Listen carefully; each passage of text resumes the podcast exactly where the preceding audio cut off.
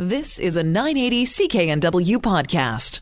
We uh, talk often, perhaps not often enough, about mental health on this program and mental health services. But there has been discussion lately about whether or not the province needs to come up with a mental health strategy, particularly for younger people. Well, Shilpa Narayan is a youth mental health advocate and joins us on the line. Shilpa, thank you so much for being with us. Good morning, Joe. Thank you so much for having me on air. Good morning. Uh, how do we know what the numbers are as far as young people and uh, mental health and how they are affected by mental health issues? Yeah, absolutely. I mean, the numbers are they're high rising. I mean, right now it's one in three.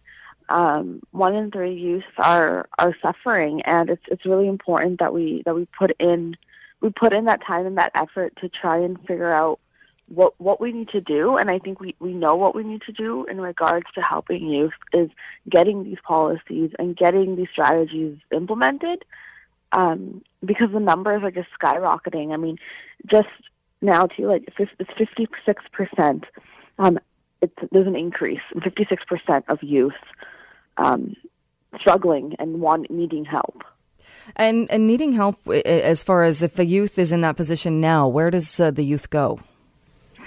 So if the youth is in, in that position right now, there's there's many ways. Either it's going through youth clinics, either it's going through organizations that help youth around mental health, or it may be a visit to the emergency ward.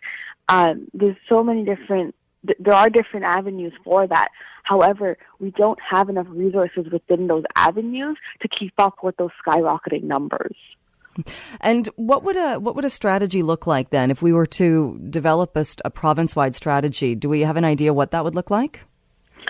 I think, in, in, in my opinion, that what, what would look like is again putting more funding into strategies in terms of hope, opening up uh, more centers for youth where there's not much of there's no barriers for youth to come in and receive counseling.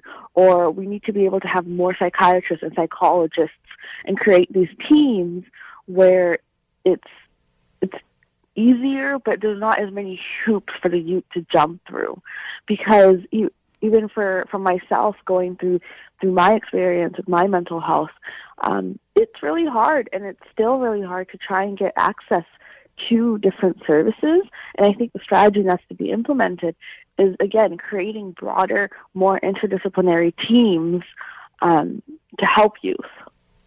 And do we know is is the number rising? Are we seeing the bigger numbers because more people are talking about it, or we're recognizing it more now, or are we actually seeing higher, much higher incidence of youth with with mental health concerns and issues? Mm-hmm. I think that what's going on is that I think there's a, comp- there's a combination. Absolutely, I think throughout the years. Um, there's been more of a conversation. There's more of a conversation about what is mental health and there's a lot of organizations and a lot of people standing up to work to destigmatize. However, I believe that we're we're getting the knowledge and we're talking about it, but I think those talks and those conversations, um, they're having it's having there's a hard time the discrepancy between the conversation and then the action that's going on. And there's a lot of people out there that are trying to get that action, but I think we need we need more. For example, like the government, we need different agencies to come on board. Um, and I think on the other hand, too, there are more incidents that are going on. I mean, suicide rates have gone up. Um, there's youth every day that we are losing youth to suicide. Um, and I think there's again there's a there's a layer of both of them that on one side we're talking about it more. However, the reason why we're talking about it more because unfortunately there are more incidents happening. And does it start, do you think, at the, at the school level as far as reaching people and setting something up there? Absolutely. I think it starts um, all the way down to kindergarten. I mean, I, I believe in the school system, and I believe that the school system has the power to help to help kids. And then for myself, um, the school system was what opened my eyes to reaching out and getting help. And my forefront, my you know, my superheroes in that were teachers. And I know that teachers already have such a huge, you know, workload and so much on their plate. But again, I think that's something that the government needs to look into to implement strategies on how to bring that into schools because I think that's the first place where where kids get their information and where kids will get to learn and, and have that environment. And I think that's really it's really important going going forward. And I think we need to start all the way up until you know in, in kindergarten when you're six, five, six, um, to start having that inclusive conversation about mental wellness. And and I suppose also talking about it and making it so, uh, especially young people, feel okay that if there is a problem, okay, yeah. talking about it. Absolutely. I mean, one of the biggest things for myself when um, when I talk to youth is telling them that it's okay not to be okay. And I think oftentimes we're in this society where we're always go go go up and like um, since we're little kids. I mean, it's always productivity, moving forward.